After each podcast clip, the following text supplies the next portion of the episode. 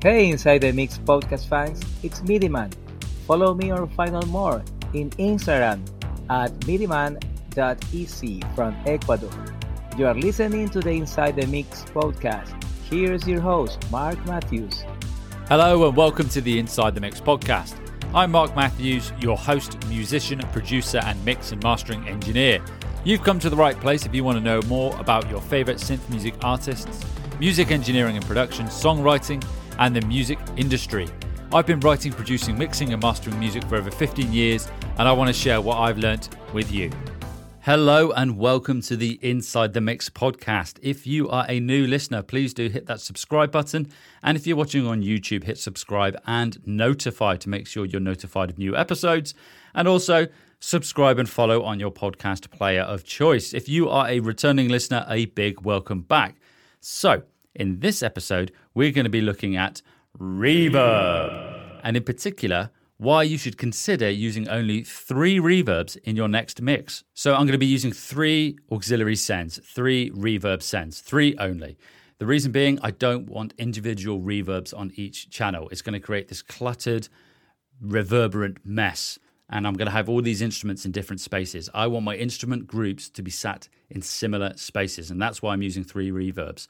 Now, in the creative process, there might come a time whereby that you want to actually have a reverb on a channel, and that is totally fine for creative reasons. But I think if you are new to mixing in particular, this is a good place to start because you'll get a much cleaner mix, and also it's less C P U intensive. So my first reverb is going to be a short plate reverb, and I'm going to use this mainly on drums. This is a plate reverb. So a plate reverb back in the day was created using a four foot by six foot piece of sheet metal with transducers attached to it. And it was used, or created rather, this way because studios couldn't afford to build chambers.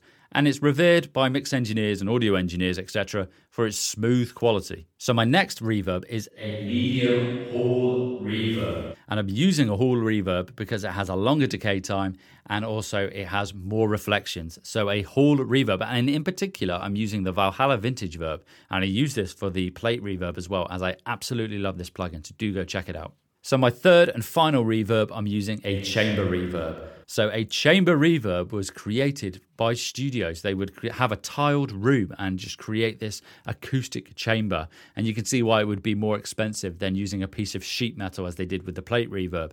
So I'm using this for my third and large reverb. So that's a chamber reverb. And it's the Valhalla Vintage Verb again. So another point to consider is timing the reverb to the B P M of your track. So the first one I do with this is the decay. And what is the decay? The decay is the time it takes for the reverb tail to die out. And I time this to the B P M of the track because I want it to breathe with the track.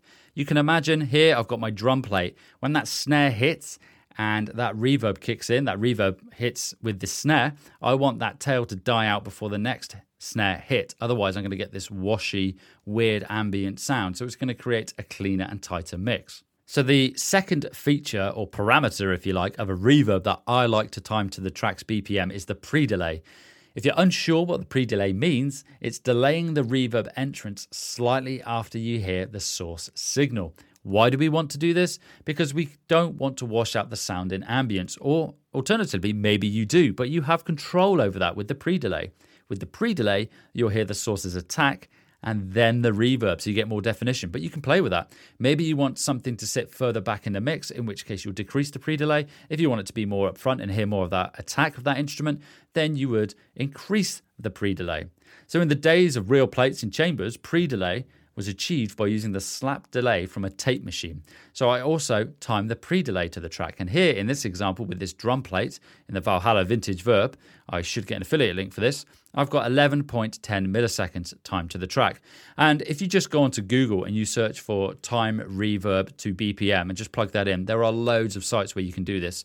Um, I haven't got the actual mathematical calculations here present with me, but just go on Google and you'll find loads. In fact, I'll put a link to the website I use in the episode description for finding the reverb time. And also delay time as well is really useful. So let's have a look at how this plays out in my D A W. And I'm using Logic Pro here, but you can use this whole idea in any D A W. And uh, I've got my plate, hall, and chamber reverb sends here.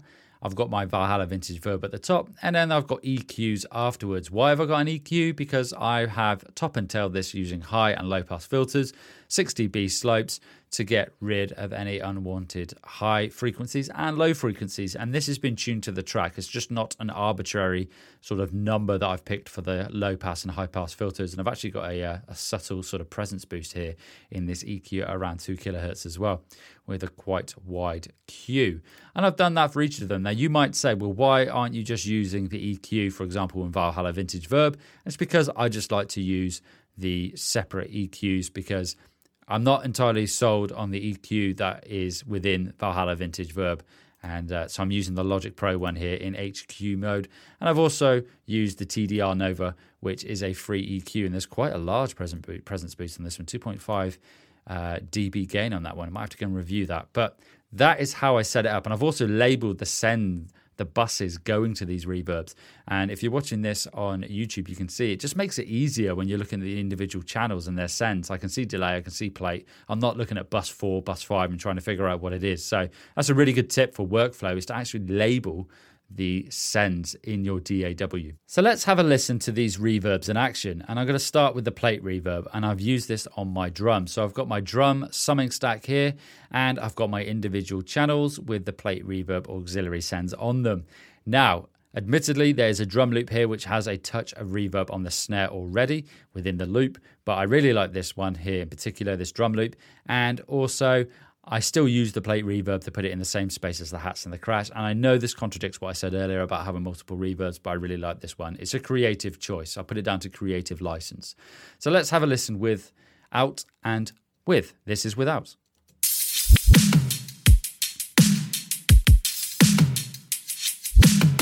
This is with.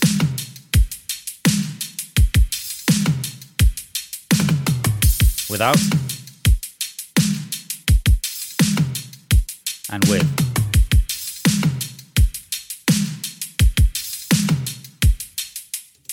So hopefully you can hear the difference there. It's not in the context of the mix, so that reverb does sound slightly high. However, when it comes to setting the reverb, what I like to do is get it to the point whereby it's too much, and then I back it off to the point whereby it's just about, I can just about hear it. You're finding that happy medium between the two, and then I'll A B it and see if it's making any sort of introduction is making any difference to the mix. Okay, so next let's have a listen to this hall reverb. So this time I'm using it on my synths. So let's A B again. So I'm going to play without, and then I'm going to play with. So these are the synths without.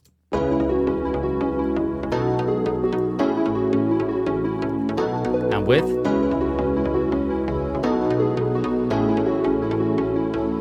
And without.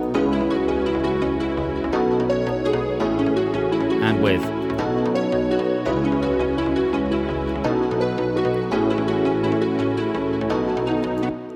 So once again, hopefully you can hear the difference. It's quite subtle when it comes to the synths, in particular because of the texture and the characteristics of those synth sounds. What's important is when you use, I've got Ana two here and I've got Pigments, is I've gone in and the patches I've used and then sort of manipulated already had reverb within the plugin. And I've turned those off so I haven't got these huge reverbs happening all over the place. I'm just using this hall reverb. Okay, the final reverb, the chamber reverb, and I've used this on my guitars. So I've got my sort of left and right guitar here, and I'm just going to turn the chamber reverb off, and let's have a listen without reverb. So you can hear there's delay, and there's a bit of tape echo as well.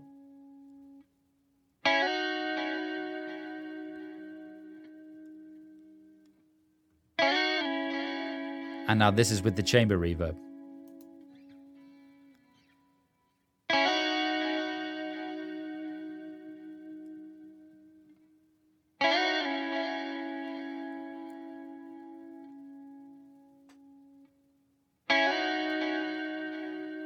And now I'll quickly turn it off.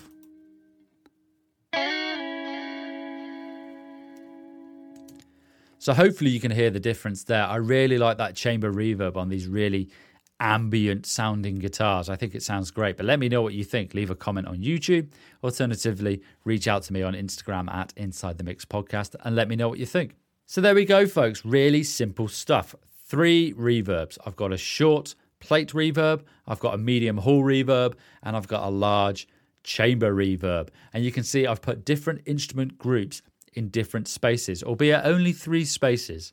So give it a go. Obviously, I've chosen these particular reverbs and these sounds because that's what I like for this track. I'm not saying that's the right way and to copy those presets by any stretch, but it's a starting point, and then you can use that as a foundation to then build your mixes. So let's have a listen to this. It's a snippet of this particular track, Lost and Found, featuring Aisle nine on guitar. So big shout out to Aisle nine. He's been on the podcast a lot. So let's have a listen, and we'll play out this episode with this song, Lost and Found.